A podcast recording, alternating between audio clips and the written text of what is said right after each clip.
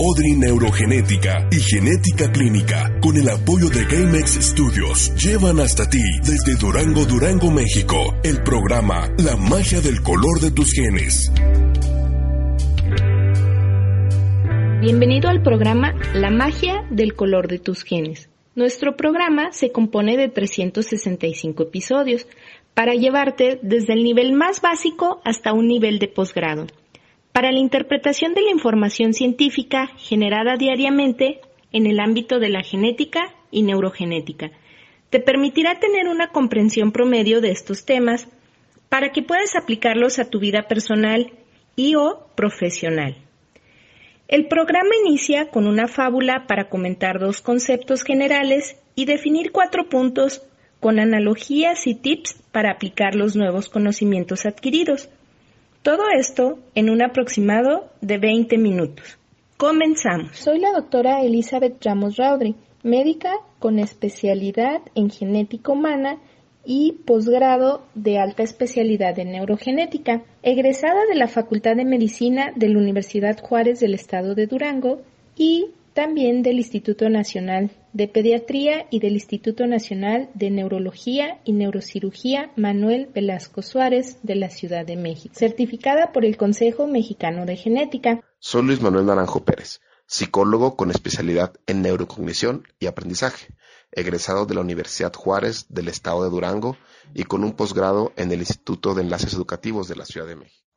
Presentación del episodio 13 Historia Clínica Genética, que corresponde a la segunda temporada, donde con la fábula Un pequeño detective en consulta abordaremos los conceptos generales de relación médico-paciente y medicina integral, también con definiciones y analogías o ejemplos de signos y síntomas, condiciones genéticas, síndromes genéticos, y la diferencia entre congénito y genético.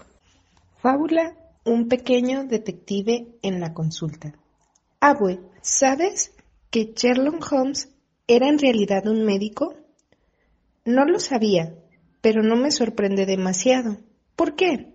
Bueno, por mi edad he tenido oportunidad de consultar muchos médicos y algunos me resultan sorprendentes. Hacen deducciones muy precisas con datos que no siempre les facilito, pero ellos, los que me llegan a sorprender, suelen ser personas realmente observadoras.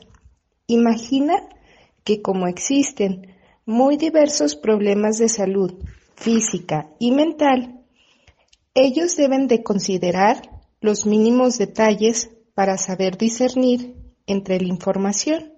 Discernir Sí, eso significa saber a qué hacer caso y también saber qué ignorar.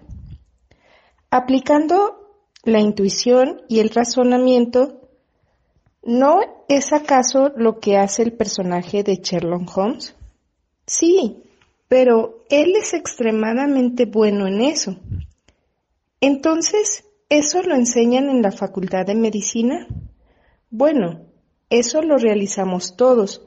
Sin embargo, se requiere perfeccionar ciertas habilidades para realizarlo extremadamente bien. ¿Como cuáles, Abue? Como la observación, la empatía, el razonamiento. ¿Y por qué los médicos? ¿Por qué lo desarrollan más?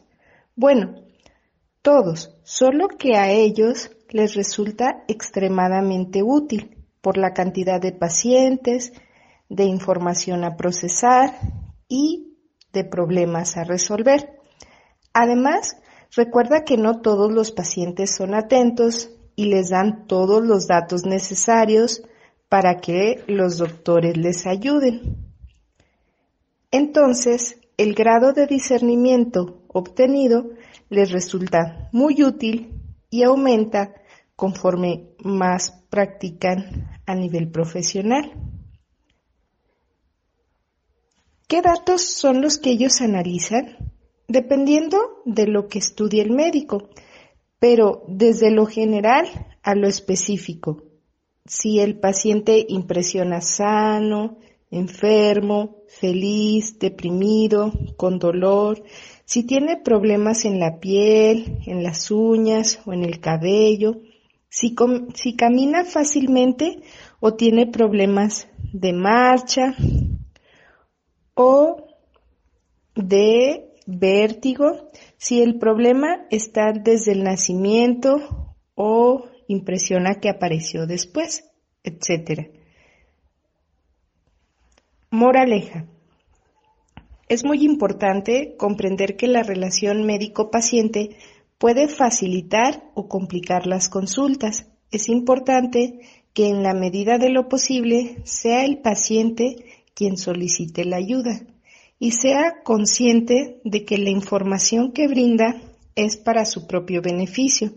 También por parte del personal de salud es muy relevante prestar atención a los detalles y recordar que no hay enfermedades sino enfermos, porque las condiciones de cada paciente, así como los síntomas y signos, no son siempre los mismos, que todo paciente debe abordarse de forma integral. Esto incluye el considerar un componente biológico, mental y espiritual, y en caso necesario referir a diversas, a diversas profesiones de la salud buscando el mayor beneficio del paciente. Definición, condiciones genéticas, definición, síndromes genéticos. Condiciones genéticas es lo referente a cambios en la información genética que ocasionan condiciones humanas que predisponen a enfermedades. Estas condiciones pueden presentar un conjunto de signos y o de síntomas por lo que se, definen a este conjunto de signos y de síntomas con una causa en común y la causa de origen genético como síndrome genético.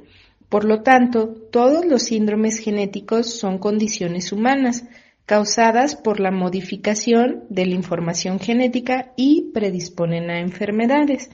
La mayoría de las veces no son enfermedades, eh, sino que predisponen a estas.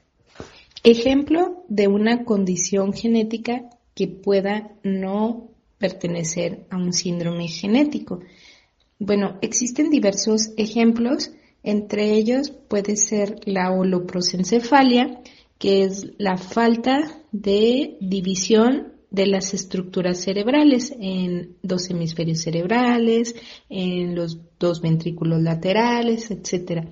Entonces, no necesariamente eh, tiene que ser parte de un síndrome si solo está presentando la holoprosencefalia. Sin embargo, si además de la holoprosencefalia eh, está presentando labio y paladar hendido, eh, está presentando polidactilia, que es un dedito de más, etcétera. Entonces ya podríamos pensar en otra causa, dentro de las causas genéticas, pues está la trisomía 13 y entonces sí sería un síndrome eh, en ese caso, pero hay diferentes eh, formas de holoprosencefalia, no todas son de origen genético, pero algunas de estas sí son causadas por mutación en algún gen que solo va a dar la holoprosencefalia como tal y por lo tanto sería una condición genética, pero no sería un síndrome genético. Definición de signos y síntomas. Signos es la manifestación objetiva clínicamente observable en la exploración médica o en los estudios clínicos. Síntomas son elementos subjetivos, señales percibidas únicamente por el paciente. Definición condición genética Característica o enfermedad causada por una anomalía en un gen o un cromosoma. Definición: síndrome. Patrón de anomalías múltiples con una etiología común, la cual puede ser cromosómica, monogénica o teratogénica. Definición: congénito. Presente al nacimiento. No todas las condiciones genéticas se manifiestan desde el nacimiento, ni todo lo congénito es genético. Un ejemplo de ello es el síndrome de alcohol fetal, donde las malformaciones presentes desde el nacimiento se originan por el consumo de alcohol de la madre durante el embarazo y la información genética que tiene este individuo es normal. Simplemente esas malformaciones son causadas por este agente que sería el alcohol, que se considera un teratógeno.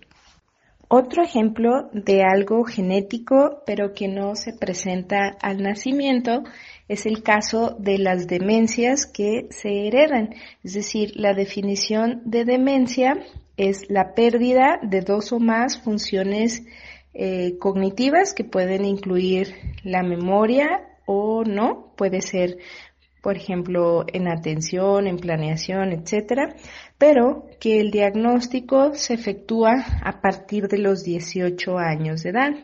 Antes no puede llamarse demencia como tal y las personas que tienen estas formas de demencia hereditaria nacen con algunos, con uno de diversos genes que, que dan esto, pues, ya con la mutación.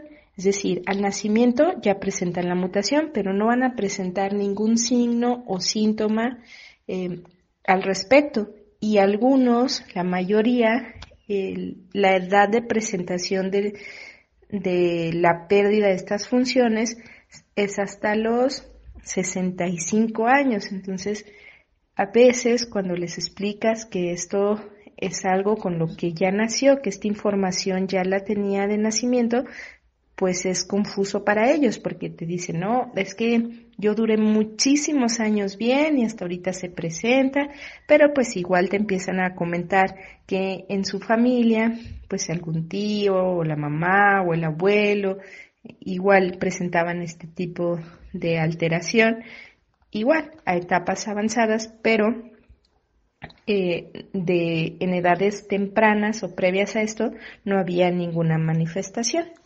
Tips para aplicar. 1. Es importante, tanto para el profesional de salud como para el paciente, establecer una adecuada relación médico-paciente basada en el respeto y los principios bioéticos. 2.